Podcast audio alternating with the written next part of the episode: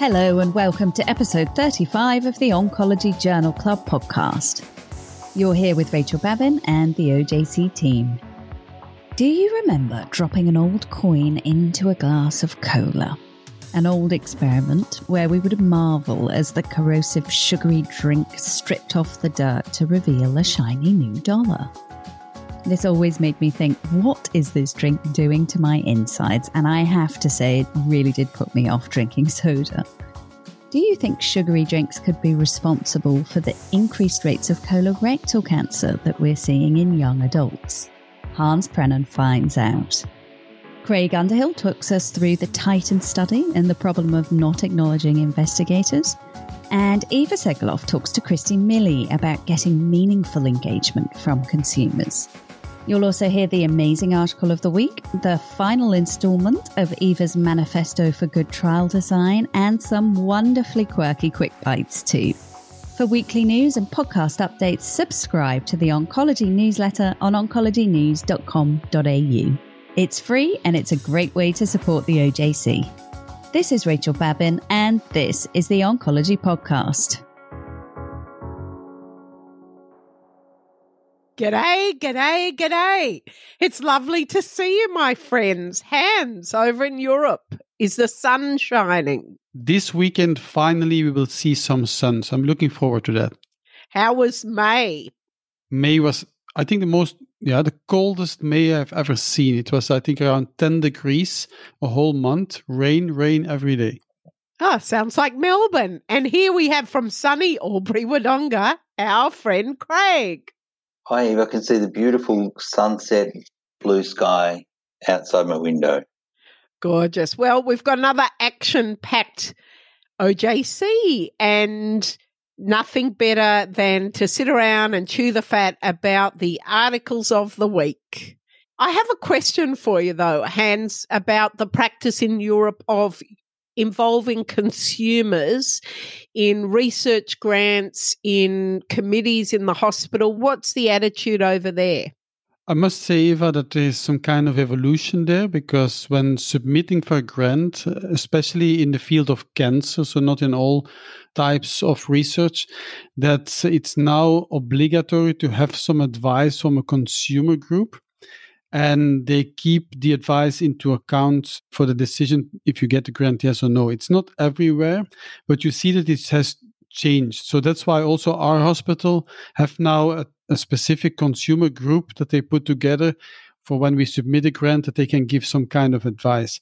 It's not really like that in the committees, and I think it's it's a good and a bad thing, because the good thing is that consumers look at it on a different way. Maybe if we think it's interesting for doing research on some topic that they think it's completely irrelevant. But the problem is that they don't always understand what is important. So that's, that's I think it, it flips in both ways. Well, it's interesting you've said that, because I was actually fascinated with an article that just came out exactly looking at the role of consumers. And that leads us to our very special guest interview.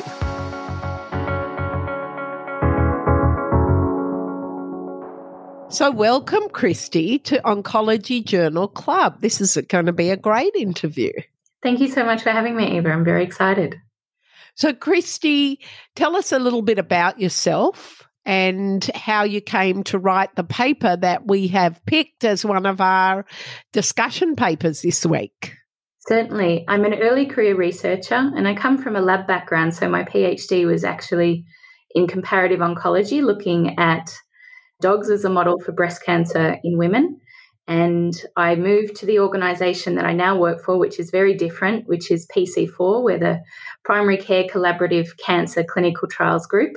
And it's a mouthful, so we always just say P C four. But coming from that background and then moving into primary care research, the idea of consumer engagement was quite new to me, because my consumers were dogs. It wasn't something I'd thought about. And it felt like a great opportunity, being new in the role, being national manager, to take on a project that looked at how my organisation had engaged in consumer engagement, and the outcomes would give me opportunities to improvement. But it was a learning experience for me the whole way through as well. So that's really why we decided to take it on board and give it a shot. Fantastic. So you published an original research paper with your colleagues from your P C four group entitled Long-Term Consumer Involvement in Cancer Research, Working Towards Partnership. And I think this is of great interest because I don't know anyone who doesn't think that consumer engagement and involvement from absolutely grassroots in everything to do with cancer care isn't important, but it's how we do it. How do we do it so it's not tokenistic? How do we do it so that the consumer really does represent the very broad range of patients and families that we encounter? I think how we do consumer engagement and how we do it well is the million dollar question. And I think there's so many ways to do it and so many elements that you can build in. And so for our study, what we were interested in and what we think differentiates us from what's already out there in the literature is that we wanted to look at consumer engagement in our community advisory group that had been in existence for nearly a decade. So many of these consumers had been working with us for up to ten years, and we were really interested in that long-term aspect. How do you keep consumers engaged with you? I wanted to know what we were doing right, you know, facilitators, and what we were doing wrong, the barriers. And when we look at what's out there in the literature at the moment, most of it is around the setup, the initiation of consumer engagement, how you as a group or an organisation might think about making those first steps into consumer engagement. And what we really wanted to look at was how do you keep that going? What's going to make you successful in the long term? So, Kristi, tell us in detail what you did in the study and which consumer groups you engaged and what you all talked about.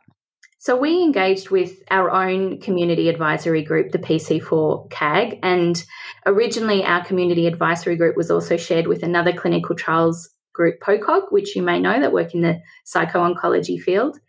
And what we did was a qualitative study where we identified C A G members that were either still current members or had recently resigned, and we interviewed them about their experiences with our group over the past however long they'd been with us. And to complement those qualitative interviews, we also undertook an audit of all of our internal documentation, and we also looked for references in minutes and workshop events that also had direct feedback from community members about their experience with us, where they may be raising issues or things that they'd like to see P C four doing. And we pulled that data together and then undertook a thematic analysis to look at barriers and facilitators from those consumers' point of view. So, Kristi, in layman's terms, what do consumers least like about how they interact with oncologists and the hospital system in terms of their input, not into direct care, but their input into research or systems change? I think I'll answer that from the perspective of their engagement with us as an organisation, specifically talking about oncologists or researchers or people, you know, developing research. They actually had really glowing responses about their experience. One of the things that they felt P C four did really well was in meetings and workshops that we coordinated that involved community members from our C A G, along with researchers, oncologists, G Ps, nurses, that they felt equal in all of their engagements with different healthcare professionals. They felt that their voice was heard and that the comments they made were respected and taken on board by the researchers and incorporated into that development of the research project that they were helping to design. Barriers around that were more about pressure. It was about balancing their life, you know, their volunteer life, their family life together, and thinking about research development. This particularly came forward in you know, the pressure that researchers have to get a grant in, and then that flows on to consumers having a short turnaround time to provide input. And that was one of the biggest negatives that they felt, was this pressure to get a response quickly because a researcher needed it, regardless of what else was going on in their life at the time. Kristi, I think there's a little secret that I don't, that the researchers don't enjoy doing it at the last minute anyway, but either but that's always how it happens. But yes, that it would be quite an impost, and I can confess to being guilty and ringing up either for my group or on behalf of someone else, giving the consumer a very short time. And I can understand how that would be a little bit insulting even, because it's as if they don't need to understand it because there's not enough time to do that. I think you're right. And if you extend that idea a little bit, because a big part of consumer engagement is meaningful engagement. And when you ask consumers to do something on that tight timeline, they tend to feel then that their input is tokenistic and it works against you in the long run because they don't think you're listening. And can I ask the issue of consumer training and how a consumer really takes on that very heavy responsibility of representing everyone and not just their own experience? That was a big issue that came out, I think, in two ways from our interviews. The first around training was that P C four early on in the development of our advisory group employed a buddy system. And so community members had a friend in the group that when they were reviewing concepts or doing something new for the first time, they had somebody to talk to.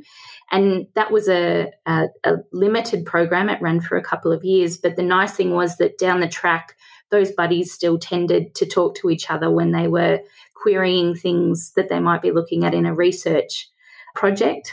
The second element of training as well was that consumers felt uncomfortable even five, six, seven years down the track when they'd been with us, providing input on a concept that might be outside of their lived experience.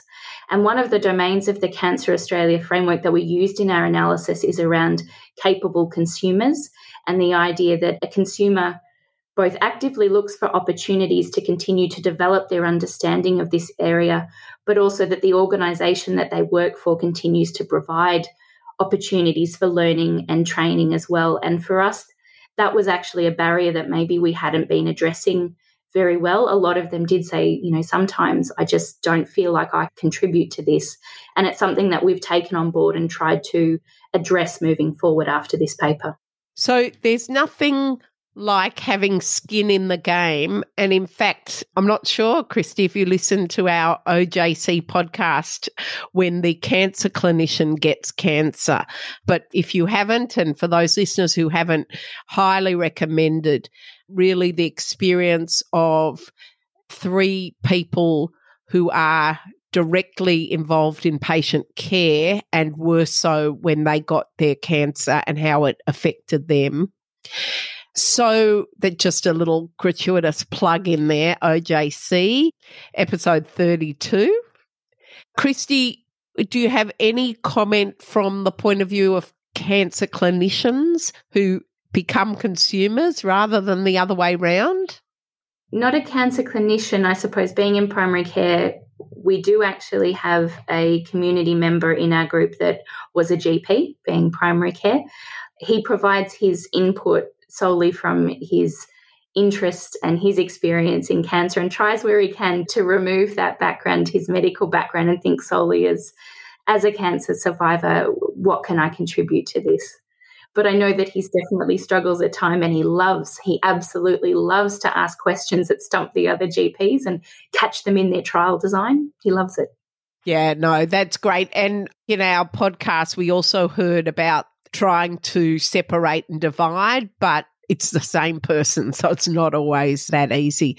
Look, Kristi, it's been really wonderful interviewing you. It's a really important topic. I hope that everybody reads the paper on the link in our Oncology Journal Club podcast to our website, and we'll hopefully speak to you again in the near future. Thank you very much. Thank you very much for having me. And if I could, just as a last comment, because I think for me this piece was a real learning study, and we're talking about people maybe moving into and trying consumer engagement, is that what we learned from this study really is that tiny steps make a big difference, and any any steps that you make to try to start to bring consumers into the development of your research and the conduct of a trial from the idea through to dissemination makes a world of difference. Thank you so much for having me on. Great point. Thank you.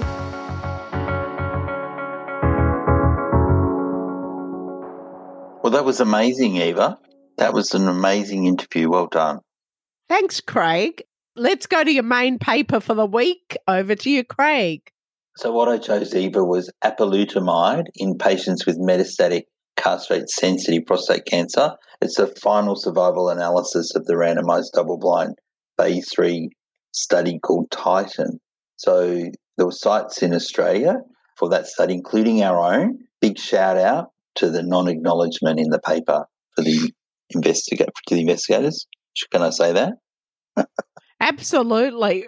We've had a lot of recent experience with non-acknowledgement of involvements, including in a local I I T that we happened to put over a third of the patients on.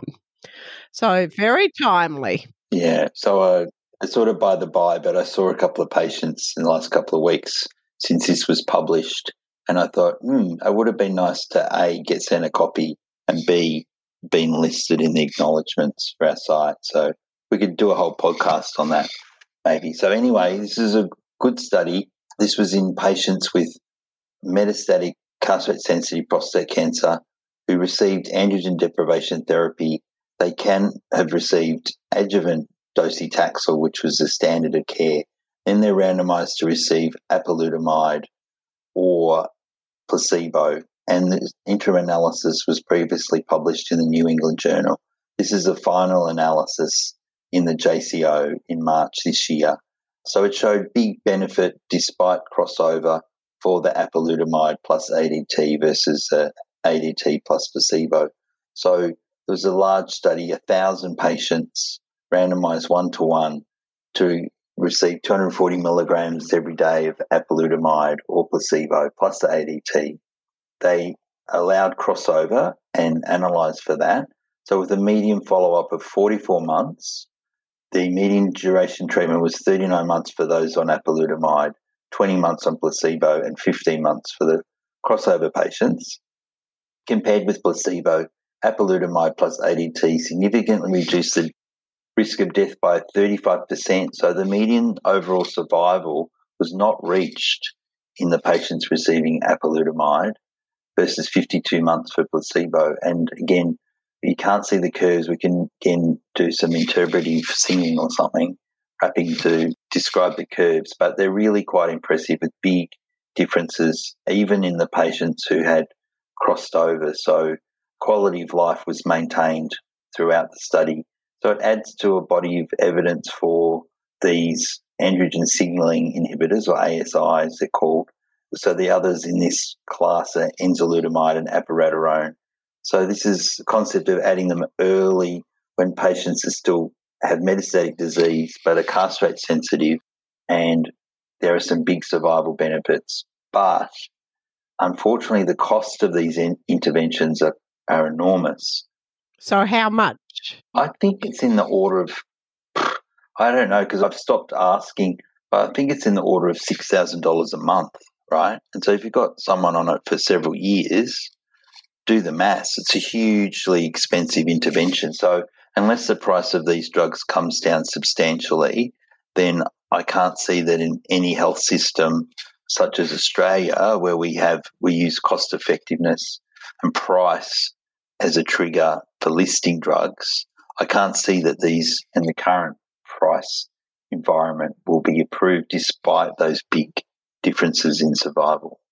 But don't you think there's a problem in that we only measure the cost of the drug? We don't measure cost of the opportunity cost. We don't measure the fact that the person's still looking after the grandchildren or even at work or not using hospital facilities. So just an absolute, the drug costs this and this drug costs that and this is more expensive. So we've got to get better at that, don't we? I don't think that's maybe entirely correct here, because I think in the in the Australian system, in the you know pharmaceutical benefit scheme, they do actually look at that information. So it's quality adjusted, life years saved. So I think all of that kind of information is submitted and considered. No, quality doesn't really include opportunity costs. There's no right. economic cost for someone continuing to work, or, as I said, looking after grandchildren so that the mother could return to work, perhaps. All of that is is the quality adjusted life years. We should do a little episode on it. Yeah, that's a great idea. I just, like a rough calculation, if you just said six thousand dollars a month times twelve times four years, that's two hundred eighty-eight thousand dollars. So it's quite an expensive intervention. Yeah, but all interventions are, I mean, we're, it's all much cheaper if we're mm. all dead. Yeah. So I think, you know, I think Hans is be... doing that intervention. Are you yeah. there, Hans? Yeah. And a little bit of a segue into our Access Program update. So in a slightly different population, which is in the castrate-resistant population with no measurable metastatic disease, so patients with a rising P S A, you can't see on conventional C T or bone scan metastases, there is now an Access Program for darolutamide. So get in touch with your Bayer representative for the Australian listeners if you're interested in that. So this is a kind of a niche population because now with the P S M A scans, a lot of patients would have, we find metastatic disease. So this non-metastatic but castrate resistant with a rising P S A is probably a niche area. But again, good data to have that early intervention with these drugs. Thank you, Craig. Well, Hans, have you got another enlightening article for us? Hans, actually, Hans, can someone wake him up? Hans. Actually, yes, yes, I'm awake. I'm oh, here. There you are. So my topic this week is, are sugar-sweetened beverages contributing to the rising occurrence of colon cancer in young adults? As you know, I discussed in a previous podcast that in at least in some countries, the incidence of colon cancer has increased. But if you look at older people, we see a stabilizing or failing rate. So the question is, why do we have an increased incidence in young adults? So, of course, if I ask you what are the possible risk factors, I think you will answer unhealthy diets maybe, and maybe sugar-sweetened beverages. But then again, if you look at previous studies, they found no association between soft drinks and colon cancer, but they have focused on older onset colon cancer. So the question is, in Gut, uh, Hur et al., he examined the association between sugar-sweetened beverages intake and early onset colon cancer, and he found actually, compared with those consuming less than one serving of soft drinks a week, so those that barely drink soft drinks, and the ones that drink more than two a day, that he found a twofold greater risk of colon cancer in young adults. So, you know, Hans, there used to be that big ad campaign, Coke Ads Life. Yeah. So you mean they were lying? Yeah, indeed. So I would sue them. I would sue them. Really? I, I reckon so. Coke, Coke kills. Go ahead. Let me finish my story. So they also found an association between the use of sugar-sweetened beverage in adolescents, so also in kids and young adults, and early-onset colon cancer. So there I start to get a little bit worried because I have to admit, as a child, that I drank quite some Coke, thanks to all the commercials. The good thing is that they found no association with artificially sweetened beverages. So at a certain point, this seems to be safe. So why would there be this relation? You could also say yeah, more sugar gives weight gain, gives obesity, and these are known risk factors due to insulin resistance, chronic inflammation, et cetera. And also we know, but this is in mice, so you have to be careful, that high fructose promotes intestinal tumor growth. There have been papers, very nice papers about this, independently of obesity. So this fructose high concentrations is also not good. But I have to admit there are some limitations of this study published in Gut because the association between more soft drinks and physically inactive and poor diet quality, so there is a risk of bias. This is an observational study, so it, you cannot rule out that the ones that drink a lot of soft drinks are also maybe more inactive, maybe eat more McDonald's, whatever. And also, there is quite some low number of incident early onset colon cancer in this cohort study. And finally, there was also no data on the pathogenic germline mutations for the inherited syndrome. So maybe these younger patients, some of them inherited syndrome, so we, we don't know this. So it's always the conclusion of every paper is needs to be validated in larger studies across different populations. Back to you, Eva. Oh, thanks, Hans. Hey, Craig, I reckon Hans drank lots of Coke because he thought he wanted to be one of those cool guys on the ad. What do you reckon? Yeah, but, you know, pretending he was at an Aussie beach, sliding down the sand. Absolutely. Yeah. Okay, so look, it's my turn, I think, and I am going to finish off the triptych, the third instalment of the amazingly excellent paper by our friend Bish and co, looking at magnitude of clinical benefit scoring, but as I've said before, really a manifesto of how to do a good trial and all the tricks and traps of how to interpret trials that may seem good but may have some serious methodological flaws. A plug for our previous two episodes where I discussed this paper. I've discussed it in two previous episodes. Here is the final two issues that were highlighted in the paper in view of looking at biases in study design, implementation, and data analysis that would distort the appraisal of clinical benefit and therefore the ESMO magnitude of clinical benefit scale.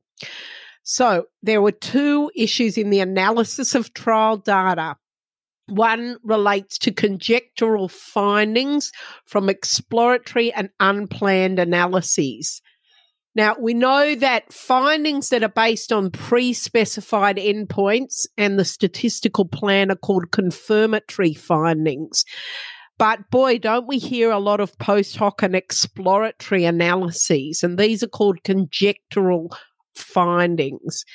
Now, this usually happens when the, the primary analysis population shows either a very statistically significant but small magnitude benefit, or where you don't even have a benefit and then there's an attempt to go back and define a subpopulation where the treatment might be effective.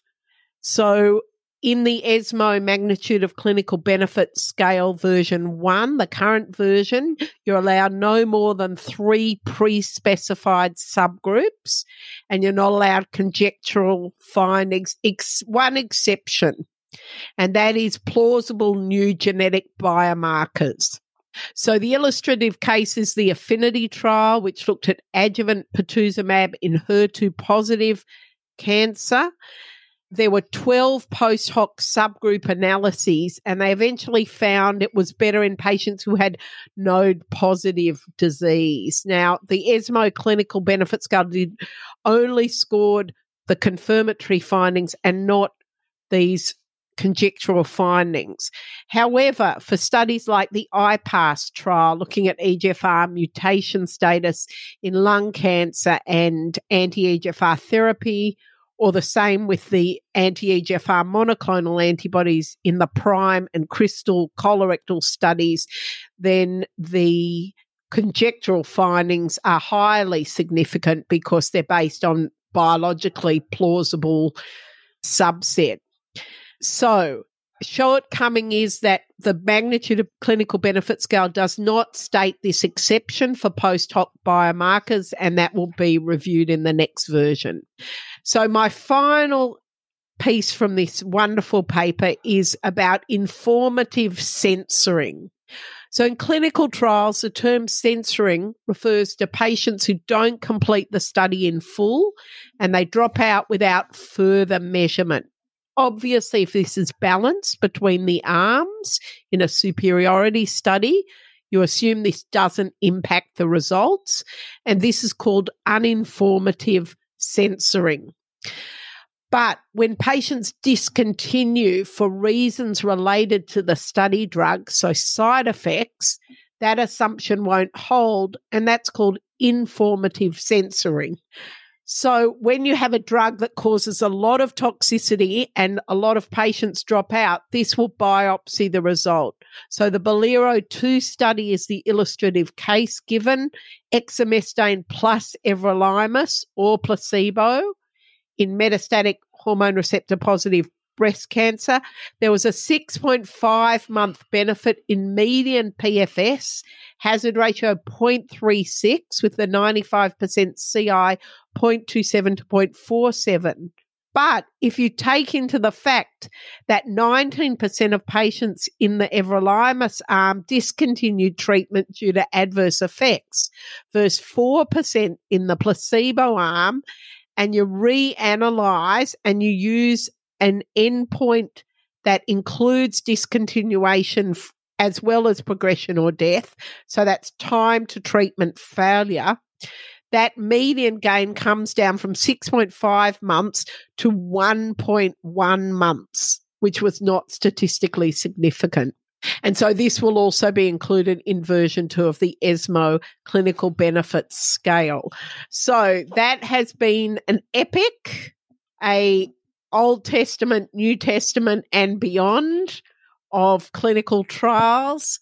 And the Quran. And the Quran, the Bible, the, the Kama Sutra, everything. Kudos to the authors. Everybody should read the paper. I think it's time for quick bites. Hans, what have you got? Actually, I've selected two quick bites this week. The first one is in Clinical Cancer Research, published twenty twenty-one, end of April, by a Japanese group. And you know that we give P D one blockade in M S I-high tumors, especially in G I tumors. Uh, for example, uh, it can be gastric or colon or whatever. And they have analyzed in forty-five patients with gastric, colon, cholangio, pancreatic, and duodenum, all M S I-high, treated with anti-P D one. They wanted to know whether there are some kind of biomarkers to predict response, because as you know, it's around, let's say, fifty percent that respond. Uh, sometimes, so they performed whole exome sequencing or targeted N G S, and they found that among all the common alterations, only P ten mutations were associated with response. So it means lower response when you had a P ten mutation. So it was around twelve versus fifty-five percent response, and also much shorter P F S. The second thing they found was that a low T M B also had lower response rate in comparison with high T M B. And this was black and white. This was zero versus fifty percent. So it seems in this, in their small study, that T M B is a very good marker. And surprisingly, low T M B and P ten mutations seemed mutually exclusive. So they might both be negative predictors. So I think a very interesting study, which has to be confirmed in a larger uh, study. The second paper I selected is in Lancet Oncology, May twenty twenty-one, by Salvatore Siena. And it's actually a paper that you might all know, but I want to repeat it. It's the DESTINY C R C zero one trial. We discussed it previously on podcasts, but now it's published finally.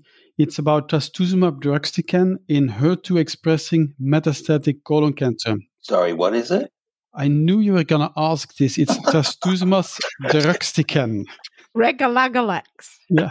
So it's an open-label phase two trial in H E R two positive colon cancer. So you know amplifications of H E R two occur in about two to three percent. And these patients, and this is important, so you have to remember, they have to be R A S and B R A F wild type, because I sometimes see patients that have H E R two or R A S mutated, and those are not included in these trials. So the patients had to be progressive after two or more regimens, so let's say the chemo-refractory ones, and they could have had H E R two targeted agents, so this is also important.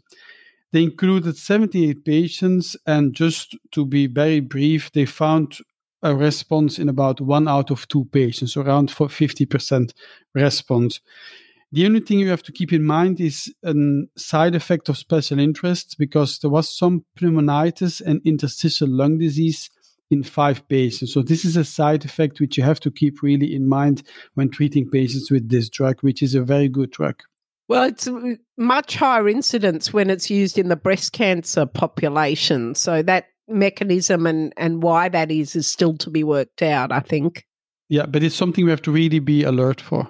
Be alert, Craig. Wake up. I'm have awake. So any... Eva, And Eva, what are your quick bites? Okay. So here you go, our favourite topic. This was in JAMA Network Open, called Gender Differences in Physician Use of Social Media for Professional Advancement. So this was a survey. They had about five hundred seventy-seven respondents, fifty-six of whom identified as women. About seventy-five percent were white physicians, not trainees. About equal number of men and women reported using social media to build their professional network, and about equal number, around about sixty-eight percent, agreed that social media use led to increased collaborations. Now, the use of social media professionally improved job satisfaction for men in fifty-seven percent versus women in forty-nine percent. Compared to men, however, women physicians were less likely to report that social media use expanded their research portfolio or resulted in speaking engagements or so- scholarship opportunities. Women were more likely to report that using social media built a support network. So the conclusion is that social media use by women physicians may not improve gender equity, and the same biases that lead to fewer opportunities for professional advancement for women appear to persist in the online physician community. So we're not touching that. We're not touching it. Tweet that one. All right, a uh, couple more quick bites. Second paper is the G O two phase three randomized clinical trial published in JAMA Oncology, the effect of reduced intensity chemotherapy with oxaliplatin and capecitabine on quality of life and cancer control amongst older and frail patients with advanced gastroesophageal cancer. This trial had a randomization to three different levels of chemo doses, and then a randomization if the clinician was not sure whether to treat or not, to chemo or not treat or no chemo. And the bottom line, reduced intensity chemo provided a better patient experience without significantly compromising cancer control and should be considered for older or frail patients. Everyone should have a read of that because we're constantly facing this issue, and we've talked about it many times on O J C. So, Craig, you're going to tell us what to do with adults who drink a lot of Coke. Exactly. So speaking of Coke, and it segues into you, what you just talked about, Eva, because, again, it's a practical everyday issue, and it's an ASCO guideline update on the appropriate systemic therapy dosing for obese adults with cancer. So it's basically, without sort of sounding old, you know, when I was training, like a lot of the patients had a B S A of one point five to one point eight, but who has that now? And it's always an issue like, oh, I'm giving them big doses because of their B S A. But basically the updated guidelines is that we should dose people based on that full weight. We used to think about, you know, adjusting for ideal ideal weight, but we shouldn't do that. But it does point out that future research is needed, including the impact of weight loss and other measures of body composition on optimal dosing and more customized dosing based on P K or pharmacogenetic factors. So, you know, our dosing is quite empirical, but the evidence we have to date based on sixty studies, including this review, is that we should give full body size-based dosing of chemotherapy to obese and non-obese patients. So it means also if you go if you go above two, you also, because sometimes if it's above two, we give cutoff at two, so you have to go higher. So that's capping. Oh, yeah, saying don't cut it off, yeah. Yeah, no capping. So I no had capping. This question from a registrar. I read that paper too, Craig, so great minds think alike. It says adjust your dose because of toxicity but not because of weight. Mm. So, you know, and I get a bit nervous when you have people with B S As two point two, two point three, et cetera, but the data suggests that you should go for it. And particularly in adjuvant therapy, there's data that, it, you know, there is a compromise on curability if you cap your dose. Did you have another quick bite? I, I did or another a very big bite. Speaking of bites, go ahead. So the other one is Australian recommendations for the management of hepatocellular carcinoma, a consensus statement published in the M J A. So a group of clinicians in Australia, hepatologists, radiologists, surgeon, medical oncologist, palliative care physician, primary care physician, did a modified Delphi process to reach consensus on thirty-one recommendations for the multidisciplinary management of hepatocellular carcinoma in the Australian setting, so another guideline for people to look at. And then the last one is a, a paper in the European Journal of Cancer entitled Outcomes of Patients with Solid Tumour Malignancies Treated with First-Line Immuno-Oncology Agents Who Don't Meet Eligibility Criteria for Clinical Trials.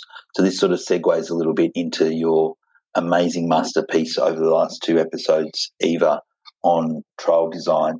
Just pointing out the people who didn't qualify for clinical trials, their outcomes were worse, and a recommendation just to temper a little bit the enthusiasm of I O for those patients who would normally have been excluded from clinical trials, so the older, poor performance score patients. It's always sobering in the clinic, isn't it, when someone comes to you and says someone with advanced pancreas cancer, E C O G two, two point five, and, you, you know, I always say go and read the papers and have a look at how many patients were E C O G zero or one. How are you going to give the same therapy to somebody who's who's E C O G two? So we just straight away do everything the same, even though patients wouldn't have been eligible. So real-world information is so important, isn't it? Yeah.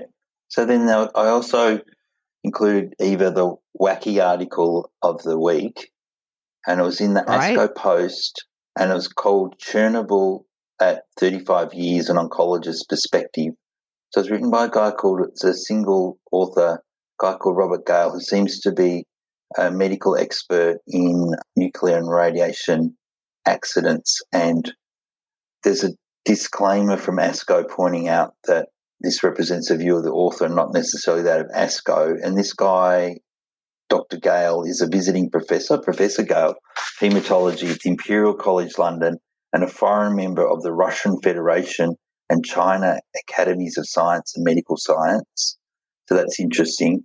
But he looks at the impact of the Chernobyl nuclear disaster and is there evidence of an excess in cancer. So he firstly says, well, there's seven thousand excess thyroid cancers in children and adolescents living in Ukraine, Belarus and Russia, which is a hundredfold increased incidence, but they weren't fatal.